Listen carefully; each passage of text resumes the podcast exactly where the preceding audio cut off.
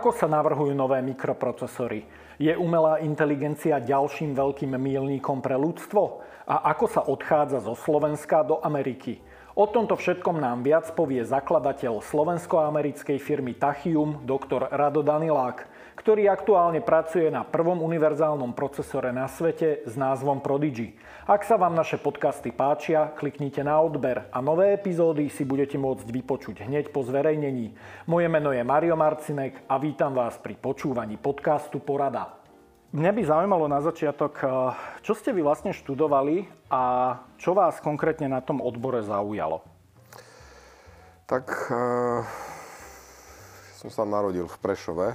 A tam som chodil do, do školy a jedna takých škôl je Stredná priemyselná škola elektrotechnická v Prešove, na ktorú som išiel a bolo tam veľmi veľa zaujímavých ľudí.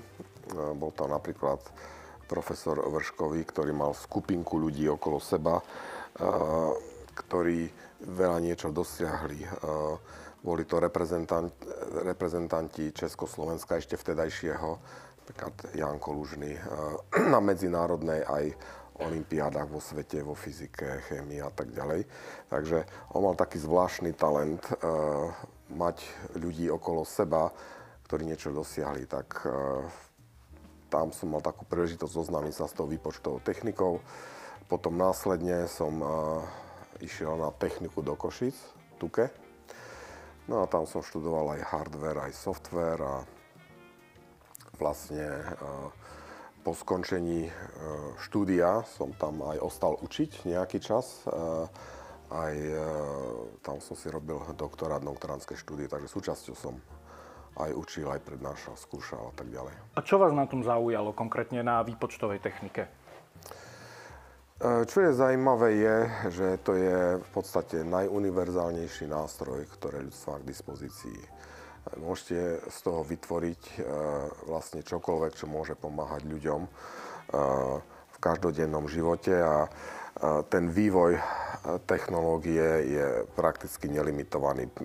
Prešlo sa obrovským, obrovským vývojom. Keď si tak pamätám, ešte keď som bol malý, nám sa ešte bolo počas socializmu, sme sa dostali k počítaču, sa volal Sinclair, čo má 16 KB pamäti. Dneska máme v počítačoch 16-32 GB, čiže za tú dobu od môjho prvého počítača do dnešného objem pamäte vzrástol milión násobne. Čiže to, čo sme mohli robiť e, predtým, dneska mám dispozícii milión násobne viac. To je niečo neuveriteľné a to otvára nové možnosti. Takže to je takáto e, taký zaujímavý aspekt okolo tej, e, tej, tej techniky, pretože umožní robiť čokoľvek. Je to veľkou výzvou sledovať ten vývoj, ktorý je vlastne veľmi rýchly, že v podstate počas našich životov vidíme úplnú revolúciu a ten, aj ten výkon, aj ten spôsob, na čo tie výpočtové technológie používame, to sa rapidne mení, to sa vlastne predtým nedialo. Je to veľká výzva to stíhať sledovať? Je to výzva, lebo ten proces sa zrýchľuje, hej trvalo niekoľko rokov, kým napríklad Netflix uh, začal používať milión ľudí. Uh, chat GPT, ktorý v podstate má menej ako mesiac, uh, v podstate za 3 dní dokázalo a začalo používať milión ľudí. Čiže ten spôsob, ako technika a technológia prichádza do života, sa skrátil tá adopcia ľuďmi z rokov na vyslovene dní. Menej ako 3 dní. Hej, na to, aby milión ľudí na, na Zemi dokázalo používať novú technológiu. Tak to je aj obrovská výzva a to ukazuje, ako sa hrozne zrýchlil ten proces. Vy ste vlastne potom zo Slovenska odišli priamo do Ameriky? E, áno. A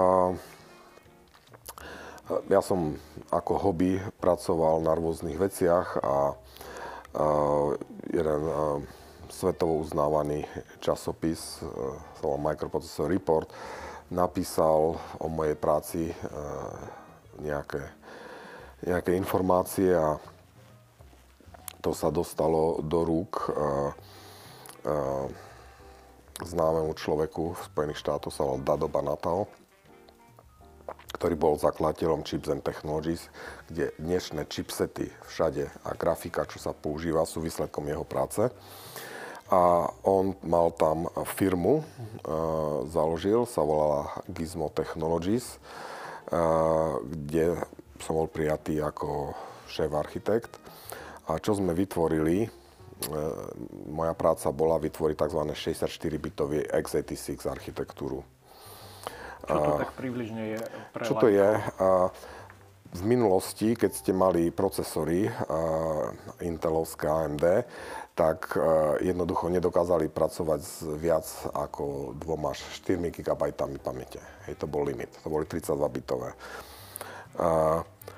Kdežto to už v podstate bolo neudržateľné a trebalo novú technológiu, kde keď prejdete na 64 bitov, v podstate miesto 4 GB môžete mať 4 miliardy krát viac pamäte. To je v podstate pamäť, ktorú najbližšie 10 ročia v podstate nikto nespotrebuje.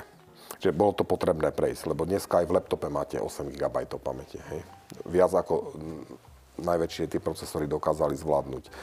Tak uh, sme vytvorili, som vytvoril uh, 16 registrovú 64-bitovú architektúru, ale v tom čase ten priemysel e, veril, že budúcnosť je tzv. tomu Itanium procesorov. Intel vyhlásil, že to je budúcnosť. Niekoľko miliard dolárov do toho investoval a samozrejme e, história je, dopadlo to katastrofálnym neúspechom, e, čo není prekvapivé pre Intel. A, a čo Nie bol... ste ich fanúšik? Tak, bol to istý, istým spôsobom, to bol aj vtedy konkurent, aj, aj, aj dneska.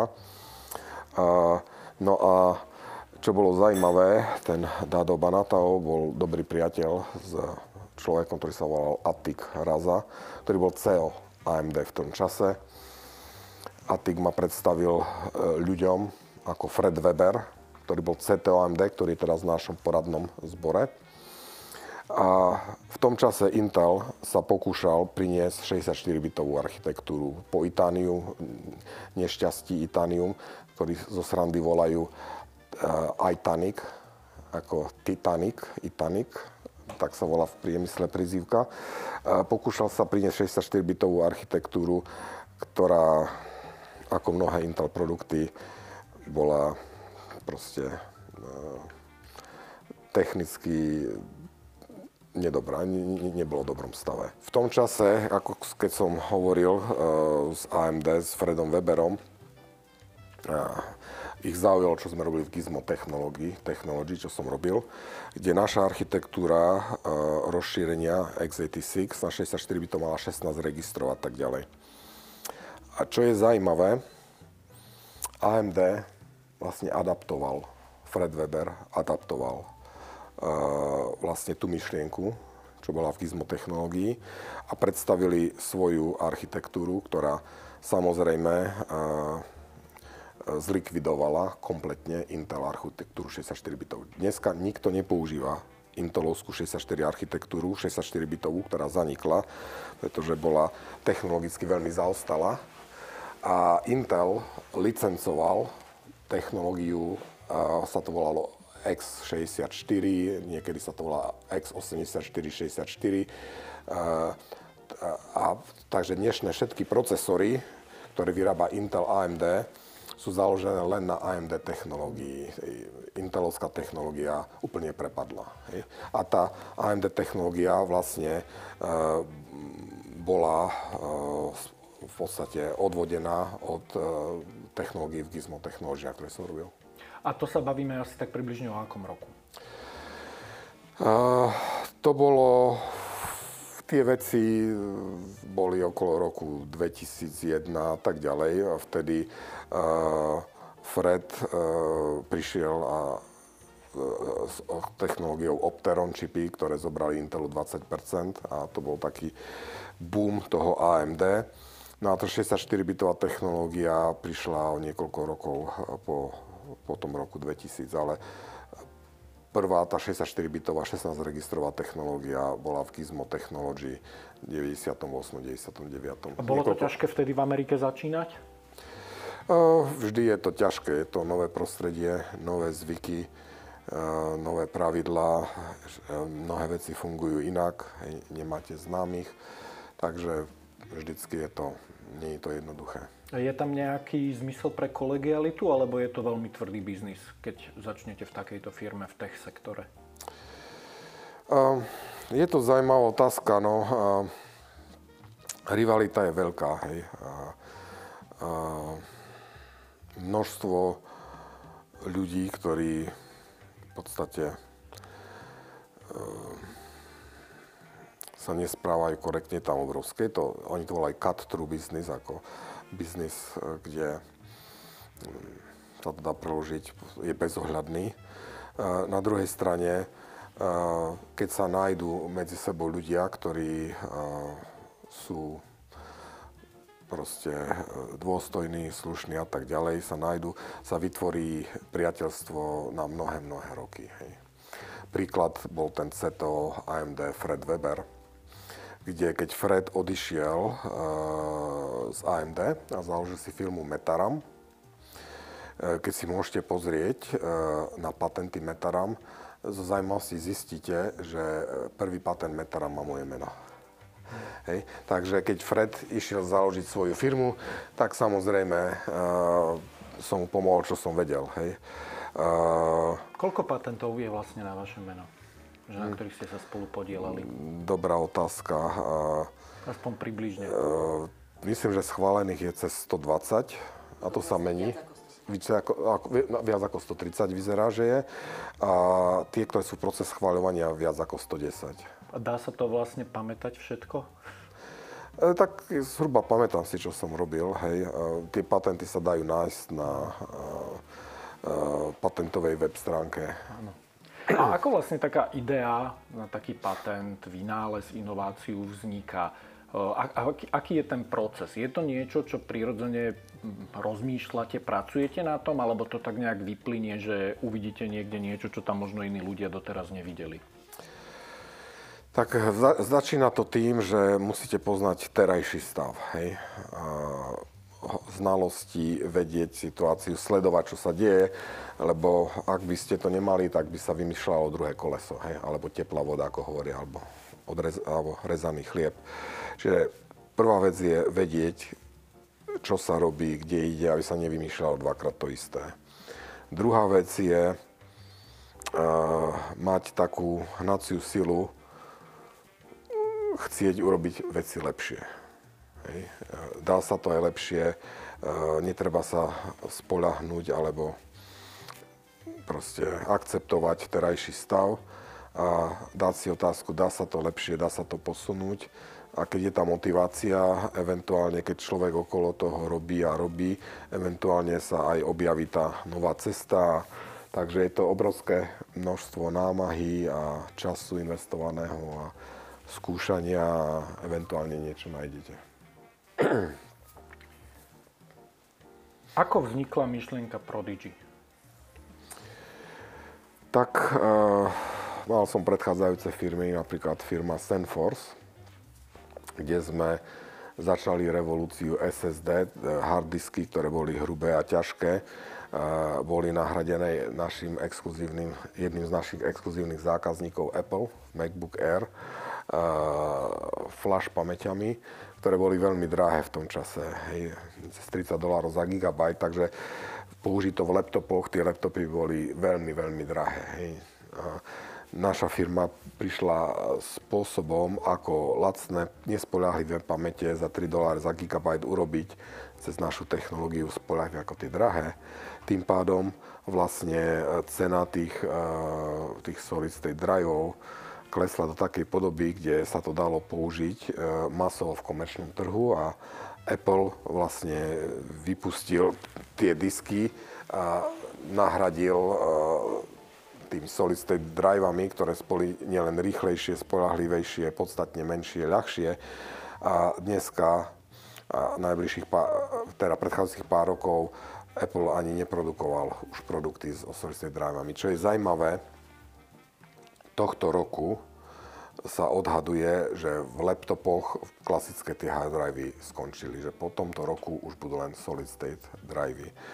Uh, takže tá firma Senforce, uh, čo, čo som založil, že sa sme vyriešili vážny problém, Uh, ona sa odkúpila za 377 milión dolárov v roku 2010 firmou LSI.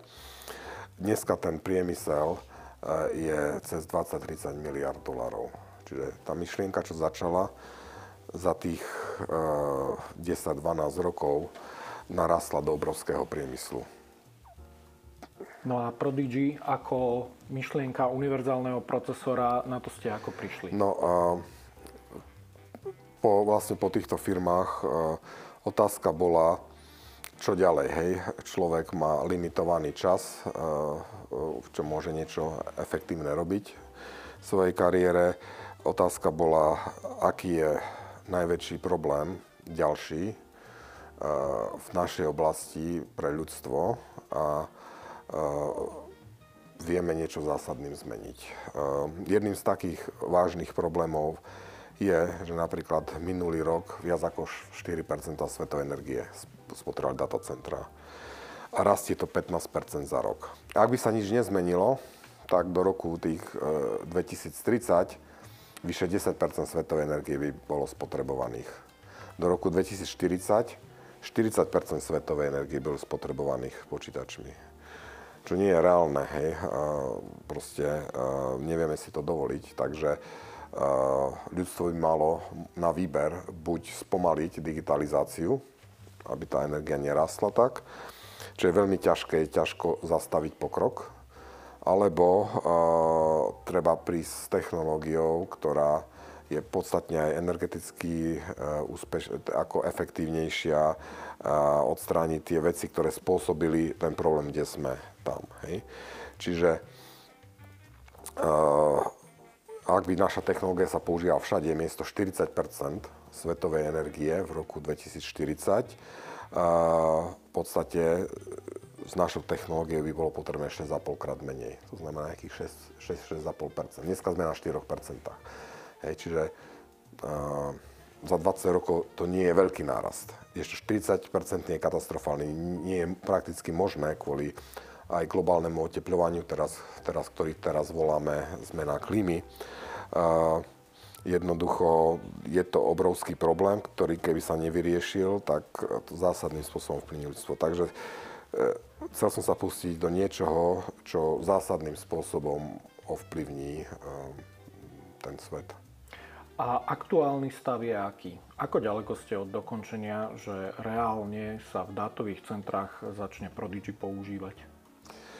Tak e, v tohto roku by ten mal byť dokončený a začať, máme zákazníkov, ktorí v podstate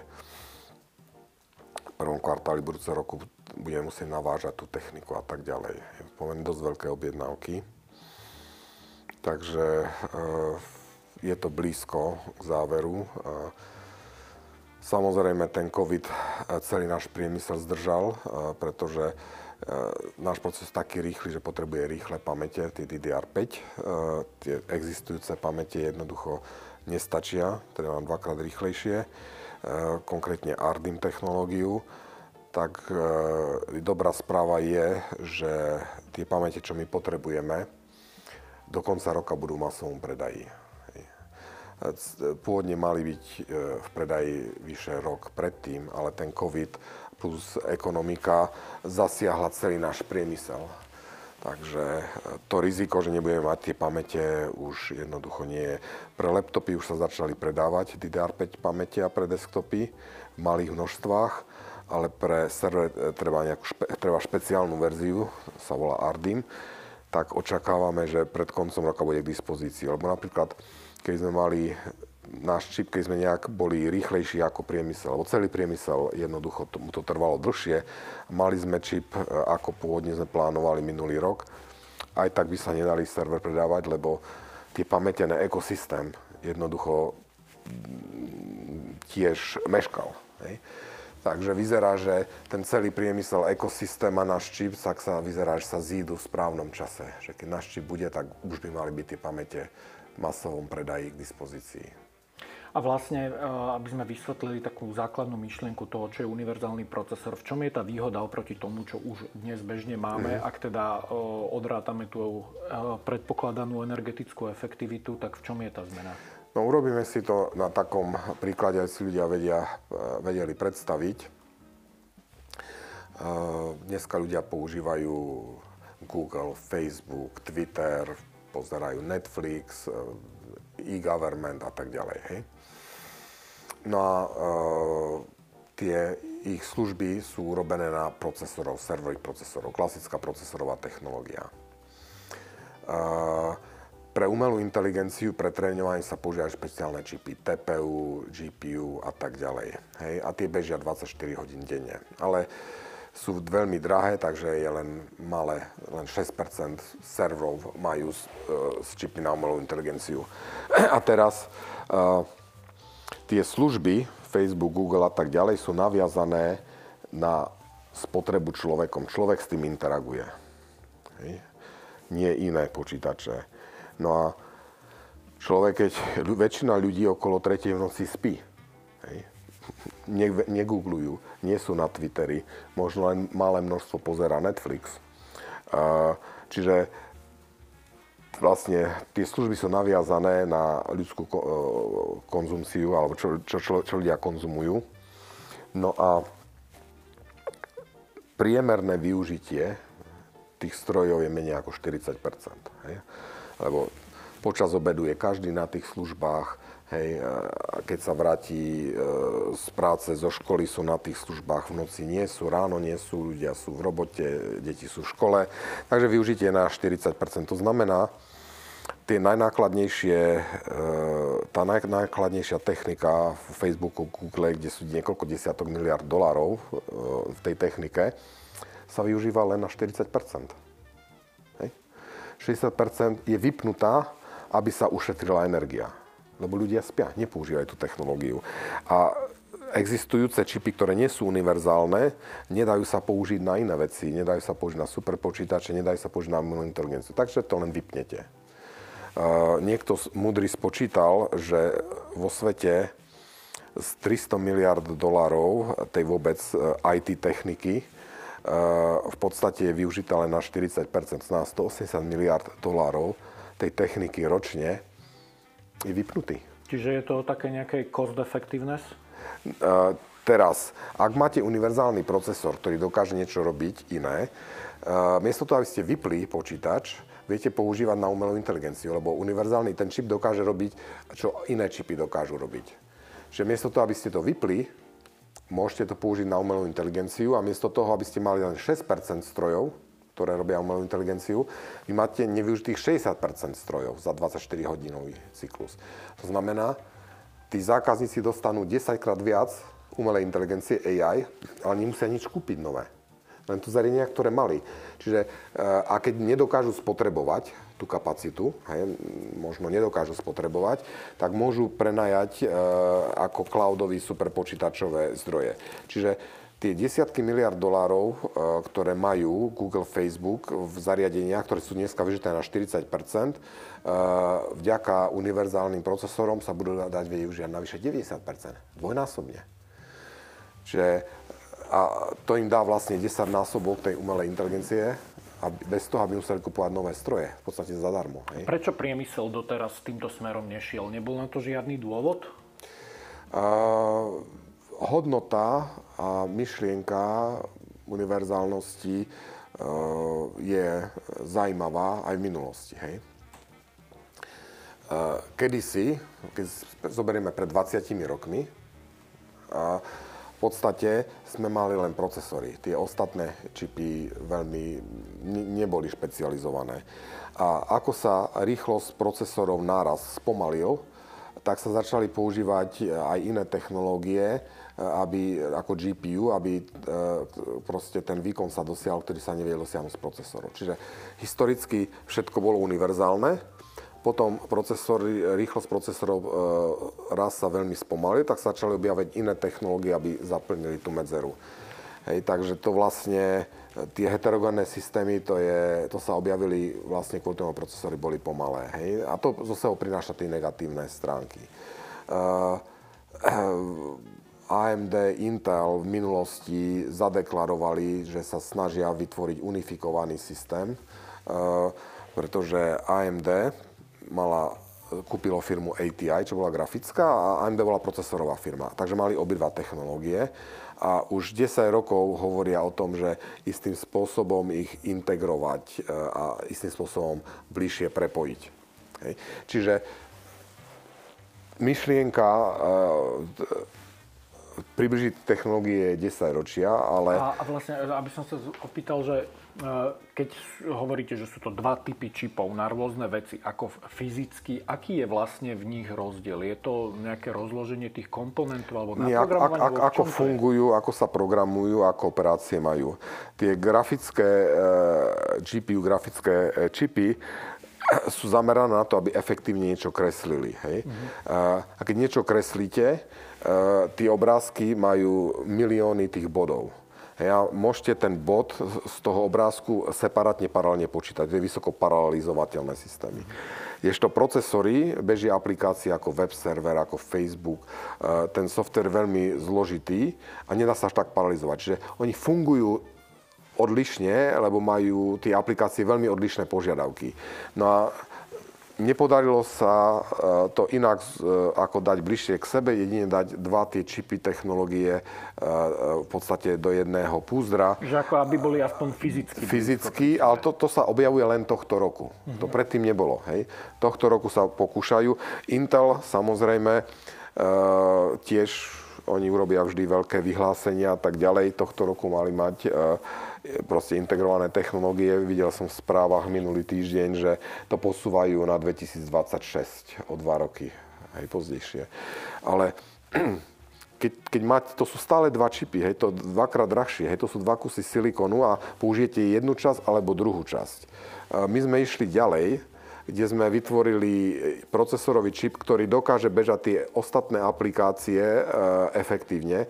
To znamená, my nepotrebujeme dva čipy aj keď e, potrebujeme jeden čip. Mhm, a vlastne princíp je, že to vnútro toho jedného vášho čipu bude obsahovať ako keby rôzne časti na rôzne veci, alebo Nie. vlastne celé jeho vnútro dokáže robiť všetko? Áno, e, lebo keď sme zobrali dva rôzne technológie, ako, AM, ako Intel sa snaží a dať hej, do jedného púzdra, tak to je len také uh, Optické, áno, je to menšie. Vyzerá, že, že to dokáže robiť obidva veci, ale náklad sú dva nezávislé čipy vo vnútri. Hej. Čiže my sme vytvorili procesorový čip, čiže len jedna technológia, ktorý dokáže e, efektívne bežať aj tú umelú inteligenciu a high performance computing. Čiže my sme odstránili tie problémy. Čiže keď si pozrieme do minulosti, 20, pred 20 rokmi, všetko boli len procesory univerzálne.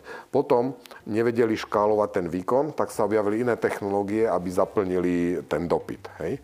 A my čo sme urobili, sme tie problémy, ktoré viedli k tomu, že sa museli rozdeliť tie technológie, sme odstránili. Takže ten procesor je schopný efektívne riešiť aj ostatné úlohy. Tým pádom nepotrebuje tie ostatné čipy. Čiže to nie sú že dva čipy v jednom, že sme, máme mo, e, funkcie na čipe alebo moduly, ktoré robia to aj to, že sú vlastne dva. Nie, to je jeden, ktorý dokáže robiť obidve veci. A očakávate, že tento váš e, pohľad na, na riešenie tých víziev, ktorým čelíme, inšpiruje celý priemysel, aby sa pohol týmto smerom, alebo oni vlastne budú robiť to, čo robia a vy v podstate vytvoríte úplne nové odvetvie? Čiže uh ten priemysel sa snaží ísť tým smerom, hej. Len jednoducho nedokázali tie rôzne technológie zintegrovať. Čiže to, čo my robíme, v podstate ten priemysel budúcnosti bude musieť ísť tým smerom. Keby ne, nešiel tým smerom, sa rozhodli neísť, tak tých v podstate čipy budú podstatne drahšie. Tu sú vlastne dva, dva v jednom, hej. Stoja dvakrát toľko v porovnaní s jedným čipom, ktorý dokáže robiť obidve veci, bude o mnoho lacnejší a na tom trhu vlastne sa e, ekonomicky začne vytlačať iné technológie. Takže budúcnosť je v podstate čipov, ako sú naše. Hej. Ja si pamätám, že kedysi to dosť bolo aj o v podstate schopnosti miniaturizácie, že aby to bolo malé. Je toto ešte stále taká výzva, že potrebujeme tie veci robiť stále v podstate menšie, menšie, menšie, alebo je to skôr už o tom hľadať nejaké efektívnejšie e, usporiadanie tých jednotlivých komponentov vo vnútri toho čipu? No a zaujímavá otázka, lebo ľudia počujú o tom, že Máme 5 nanometrovú, 3 nanometrovú, 2 nanometrovú technológiu, 1,5, 0,75, pol nanometrovú technológiu a tak ďalej. A, v podstate to je len taký marketingový fluff. To, to, to, je, to, to nezodpovedá vôbec realite. Hej. Vysvetlím, ako ten marketingový ťah je keď sa prechádzalo povedzme z 14 nanometrovej technológie na 10 alebo na 7, to neznamená, že tie obrázky, čo sú kreslené, sú 7, 5 nanometrové, 3 nanometrové a tak ďalej. My ich nedokážeme kresliť také malé, ale marketingoví prišli s tým, aby si to ľudia jednoduchšie vedeli predstaviť, kde povedali, no dobre, budeme to volať 7 nanometrová technológia, budeme to volať, aj keď je to kreslené 10 nanometrami, ale voláme to 7 nanometrové preto, že počet tých tranzistorov na tom čipe sa zmestí toľko, ako keby bolo kreslené 7 nanometrami. Mm-hmm. Hej? A keď je to kreslené 10 nanometrami, e, lebo e, prišla, prišlo sa na to, ako e, v podstate to efektívnejšie na tom čipe poskladať. Uvediem taký príklad. Hej? Máte tranzistor, ten má tzv. source, má tzv. gate a drain. Hej. Má zdroj, má kontrolný gate a drain. A teraz ten tranzistor potrebujete pripojiť vodiče niekde, hej, do obvodu. Áno. Takže dneska boli vodiče, bol source, eh, gate, drain a potom znovu vodiče napojené. Teraz, keď sa prešlo na tú menšiu technológiu, aj keď sa nekreslilo to menšie, prišlo sa na to, ako tie vodiče dať priamo na ten gate a, na, a priamo na ten tranzistor. To neznamená, nie sú menšie, mm-hmm. ale prišli na to, ako to dať na to.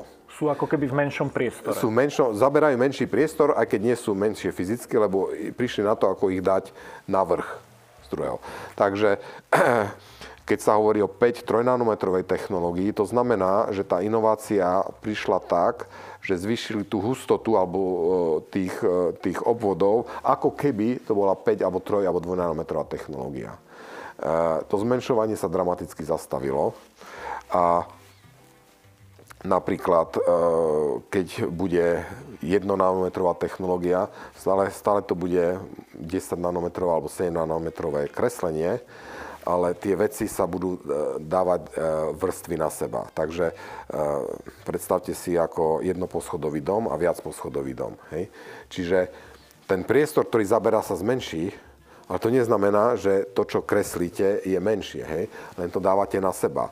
Takže e, oni to potom volajú jednonámetrová technológia, kde nie je nič jednonámetrové, ale počet tých obvodov je taký, ako hustý, ako keby ste mali nanometrovú technológiu. A to je marketing. Vlastne, áno, a potom vlastne ale dosť zásadnou limitáciou e, nie je len to vymyslieť, ale vlastne aj nájsť spôsob, ako to vyrábať.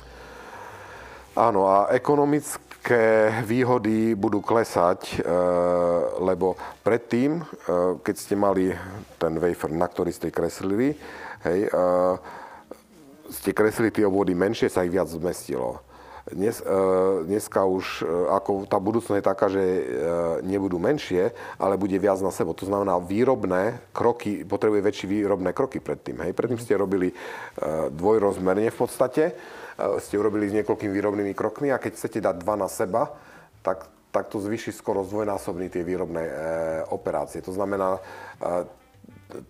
nielen, že stupne hustota, ale stupnú aj náklady na výrobu. To znamená, znižovanie cien, cien tých tranzistorov a tak ďalej sa dramaticky spomalilo. Kde teraz vo výpočtovej technológii leží ten ďalší frontier, kam sa ako ľudstvo dostaneme? Je to umelá inteligencia? Uh, Umelá čo to vlastne je tá umelá inteligencia, tak ako ju teraz poznáme? Lebo ja si predstavím pod tým, že aby sme to nazvali skutočne umelou inteligenciou, tak v zásade by to mal byť stroj, ktorý si asi uvedomuje sám seba a tam predpokladám ešte nie sme. Nie sme. To je, Tak sa jednoducho volá odvetvie. Umelá inteligencia historicky pred, 10, pred 20 rokmi ten výpočtový výkon bol veľmi nízky. Uh, myšlenka umelej inteligencie je vytvoriť systém, ktorý isté uh, činnosti, ktoré človek vykonáva, nemanuálne, dokáže napodobiť. Hej. Pred 20 rokmi tie počítače boli miliónkrát pomalšie, aj kapacitu mali menšiu, boli rôzne expertné systémy, kde ten človek znalosti nejak ručne zapísal a potom to pomáhalo ľuďom. Hej. Už vtedy sa to volá umelá inteligencia, e, pretože e, pomáhali tie expertné systémy lekárom a tak ďalej a tak ďalej, ale človek musel, čo sa naučil, to istým spôsobom zadať, čo bolo veľmi obťažné a netriviálne. Ako ten e, nárast výkonnosti stúpal tých počítačových systémov, miesto toho, aby to človek učil, tak prešla terajšia moderná umelá inteligencia, tzv. ten deep learning, kde, a tzv. unsupervised learning, kde v podstate vy neukazujete, aký je správny výsledok, učíte ten systém. Decko sa učí samo, hej. Uh, no a vlastne ako ten výkon rastie, dostali sme sa do stavu, napríklad ten chat GPT, kde v podstate systém vie s vami vedieť e, konverzáciu e, celkom dobrú. Niektorí ľudia nevedia rozoznať e, od človeka, ale ten systém mu chýbajú kognitívne vlastnosti. V podstate, ako to funguje, do toho systému zobrali 100 tisíce kníh, milióny článkov, konverzácií a ten systém z toho si vybudoval takéto vzory, takéto šablóny. A keď s niekým konverzuje, on v podstate si nájde najbližšie e, niečo podobné, ktoré už v minulosti bolo. Hej? A potom tým smerom pokračuje. E, nie je tam kognitívna e, schopnosť e, vytvárať fundamentálne nové veci, je tam len možnosť zovšeobecniť existujúce, existujúce informácie, čo mu boli podané systémom. To znamená, že on napríklad nie je schopný analogicky vytvoriť niečo nové, je len schopný pochopiť podľa analógie a nájsť príklad, ktorý už niekde má uložený? Uh, otázka je terminológie, čo to znamená vytvoriť analogicky e, niečo podobné. To dokáže. To mhm, znamená, uh-huh, uh, uh, ten deep learning má aj zo všeobecne z tých príkladov, e, ktorých je N, e, sa snaží nájsť, čo ich spája unikátne. A potom z toho vie vygenerovať nové veci, e, ktoré vlastne zodpovedajú tej šablóny. Takže to nie je systém taký, ktorý len nájde niečo, podobná konverzácia, ktorá bola v minulosti a nájde na to odpoveď. Nie, nie, je to nad tým, lebo ten, to, to učenie, to deep learning, v podstate vie zo všeobecniť tú šablónu a na základe tej šablóny vie vytvoriť nové veci. Čiže mm-hmm. skutočne ten chat GPT môže vytvárať nové texty, aj ktoré v živote nevidel, ale tak tie kognitívne e, vlastnosti, ako má človek, e, tam ešte systém nie je.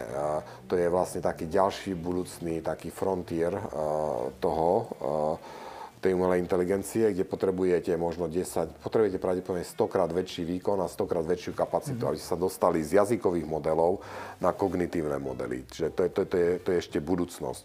Uh, ten hardware je to, je to, 10, áno, je to o tom, čiže najbližších tak 10 rokov do, vidíte, do 10 rokov ha- hardware by mal tam byť.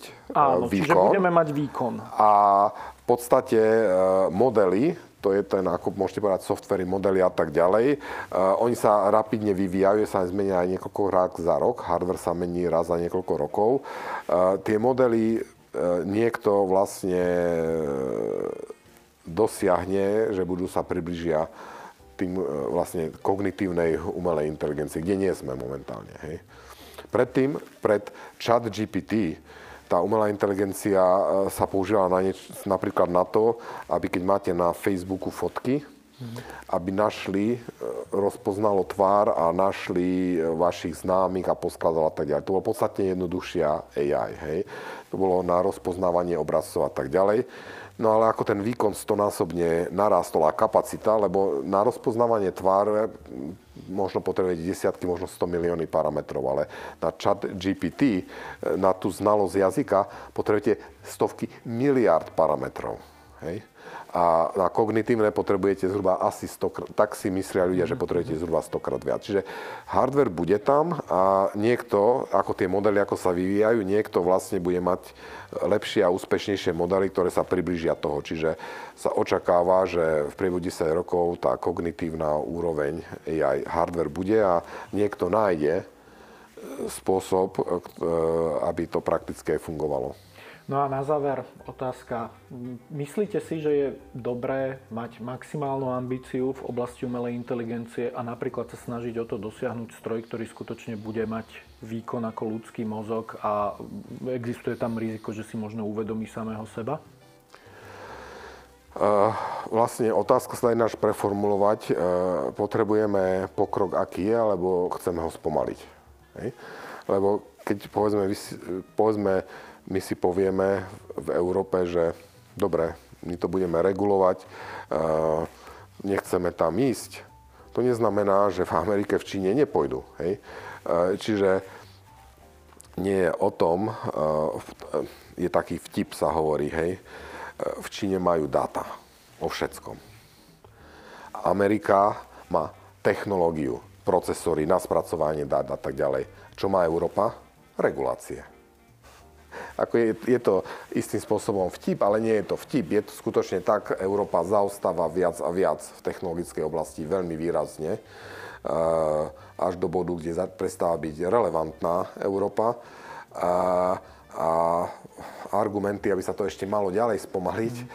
ale zvýšiť zaostávanie technologické, si podľa, podľa mňa nie sú, nie sú vhodné. A Slovensko je na tom vlastne ako?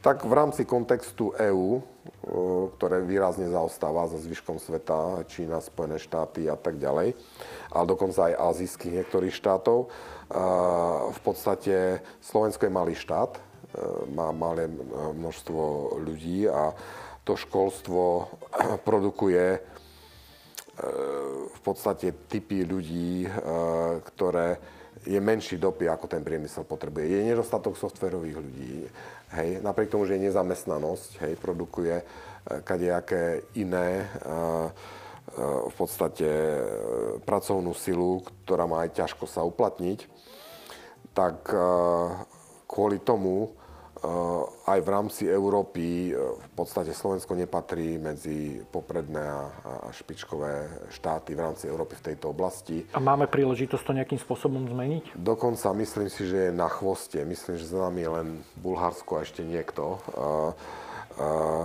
Teraz otázka je, príležitosť niečo zlepšiť a zmeniť je vždy. Hej?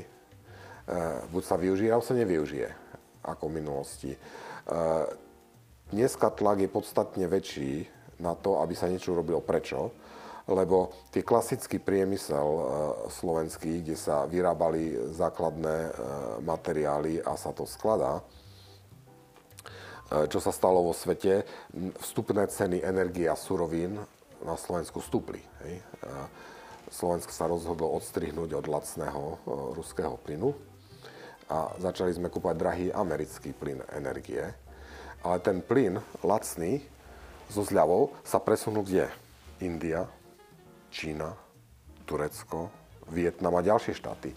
Štáty, ktoré už mali predtým lacnejšiu pracovnú silu, teraz, budú, teraz majú ešte lacnejšie energie a lacnejšie materiály, kdežto e, v Európe tie e, stúpli. Napríklad firma BAS v Nemecku, najväčšia chemická firma, jednoducho musí odísť z Európy. E, no a aj na Slovensku, hej, výroba hliníka je fuč.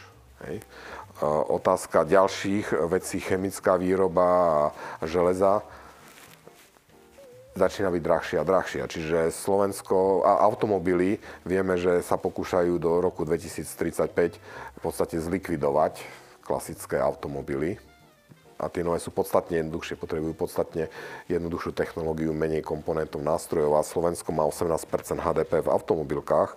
Čiže ak sa nič neurobi v dohľadnom čase, v podstate e, ekonomicky e, tie ceny surovín spôsobia to, že Slovensko je menej a menej produkuje produkty, čo sú menej a menej konkurencia schopné. Ale to aj v Nemecku, hej, ten BASF je taký obrovským príkladom. No a čo môžeme teda no urobiť? A, e, áno, v podstate e, sú dve možnosti. Buď sa s tým nič neurobi a potom tá trajektória sa nezmení, alebo e, vždy, keď sú krízy, vlastne sa dajú vnímať ako príležitosti, kde Slovensko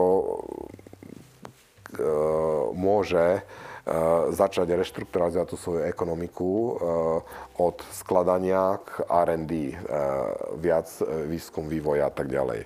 A nie je to triviálna záležitosť, lebo slovenský právny systém, zákony, ako sú urobené, v podstate reálne, aby som povedal, prakticky neumožňujú robiť takýto spôsob výskumen, vývoj a tak ďalej. Len uvediem zo pár, tak aby si ľudia vedeli predstaviť, že či to je abstraktné alebo nie.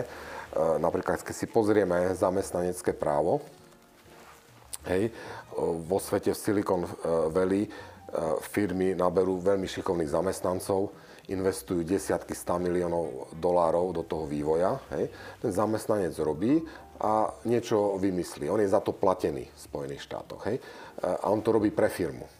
To vymyslí. Čiže to, čo vymyslí, patrí firme. Hej. Lebo oni do toho investovali desiatky 100 miliónov dolárov a tak ďalej. Si to zapatentuje a tak ďalej. Na Slovensku e, ten právny štát je ešte v takom, povedali som, zaseknutý v socialistickom e, štádiu, kde napríklad, áno, firma investuje obrovské prostriedky do toho vývoja a tak ďalej a tak ďalej. A nie všetky veci sa patentujú, niektoré sú tzv. trade secret, aby, lebo keď zapatentujete, každý si to vie prečítať. No a slovenská legislatíva vlastne hovorí, že to, čo vyvinul ten človek, čo vymyslel patent a tak ďalej, v podstate môže v podstate žiadať neobmedzenú náhradu. Môže ísť späť k firme a povedať, dobre, síce bol som platený, e, ja žiadam, aby si mi dali ďalší milión eur. Hej, čo je čo je nezmysel, ale ten právny slovenský systém to má, nemá ošetrené eh, a v podstate on je vlastníkom IP a hovoria, že môže v budúcnosti žiadať extra eh, kompenzáciu a tak ďalej a tak ďalej. Dôsledok je taký, že keď ste zahraničná firma, v podstate neviete, aké sú náklady na vývoj, lebo vy platíte zamestnancov niečo vymyslí a potom sa môže s vami naťahovať roky a nie je zadefinované, ktorá je jeho odmena ako budete robiť vývoj, keď vlastne v mnohých prípadoch ani nevlastníte to, čo ste zaplatili. A ako je to možné? Hej? A, tak sa to rieši takým spôsobom, že jednoducho sa to tu nerobí. Robí sa v štátoch, kde tá ochrana duševného vlastníctva je. Ďalšia taká separátna disciplína, to sú citlivé informácie, ochrana citlivých informácií a, a tak ďalej. Ten, to právne vedomie prakticky neexistuje na Slovensku. Veľmi je prekvapivé, že jednoducho sa nevníma, že to IP má hodnotu a tak ďalej a nevie sa s tým narábať. Takže to je ďalšia. No a tretia vec je taká, čo je všeobecná, ale ktorý tiež istým spôsobom odradzuje tých investorov, e, je to, že e, vlastne ten trestnoprávny režim na Slovensku je taký, že e, sa vníma zvonku, hej, tí ľudia nežijú tuto, tí investori, čo prichádzajú, že v podstate reálne nie je vymožiteľnosť práva. Hej. To znamená, aj keď sa tie zákony treba opraviť, bolo by treba opraviť, aby sa to odstránilo. E, aj tie zákony, čo existujú a sú ako e, pozitívne a potrebné, jednoducho sú len na papieri v realite ne, nedá sa dosiahnuť e, to robiť. Takže e, výhodou našej firmy je, keď Slovensko e, by malo záujem to riešiť, že my sme identifikovali tie problémy, my sme ich spísali, predtým aj niektorí politici sa o to zaujímali, lebo niečo sa musí zmeniť cez parlament. My nie sme v politike, my sme len biznis, firma my sme identifikovali tie problémy, keď má ich niekto záujem riešiť, je k dispozícii právna analýza, aby to bolo pomôcť. My máme záujem pomôcť Slovensku a treba to urobiť, lebo keď sa to neurobí, tak bude pokračovať sa vyhybať ten eh, R&D priemysel Slovensku a Slovensko bude pokračovať výrobnou halou len. Hej. Takže je nutné tie podmienky začať riešiť teraz, lebo keď nebudeme riešiť, tak tá trajektória klasického priemyslu nie je dobrá a nový priemysel v podstate sa bojí prísť v niektorých tých oblastiach práve pre tieto konkrétne veci. Hej? A to nie je niečo, že treba na to z miliardu eur z EÚ dostať. Hej. To je vyslovene e, ten parlament, nejakých 7-8 zákonov, upraviť, pozrieť sa, jak to je urobené v iných štátoch, možno aj okopírovať, hej, jak sa hovorí, vole, pajcuj, všechno bylo vymyslené, Hej. Mm-hmm. Nemusíme vymýšľať nové veci, len, len si pozrieť a, a trošku upraviť niekoľko vied, e, ktoré zrazu odstráni tú bariéru, čo je to. Hej. A potom druhá vec, aby ten, e, ten právno-bezpečnostný systém eh, aj skutočne začal fungovať.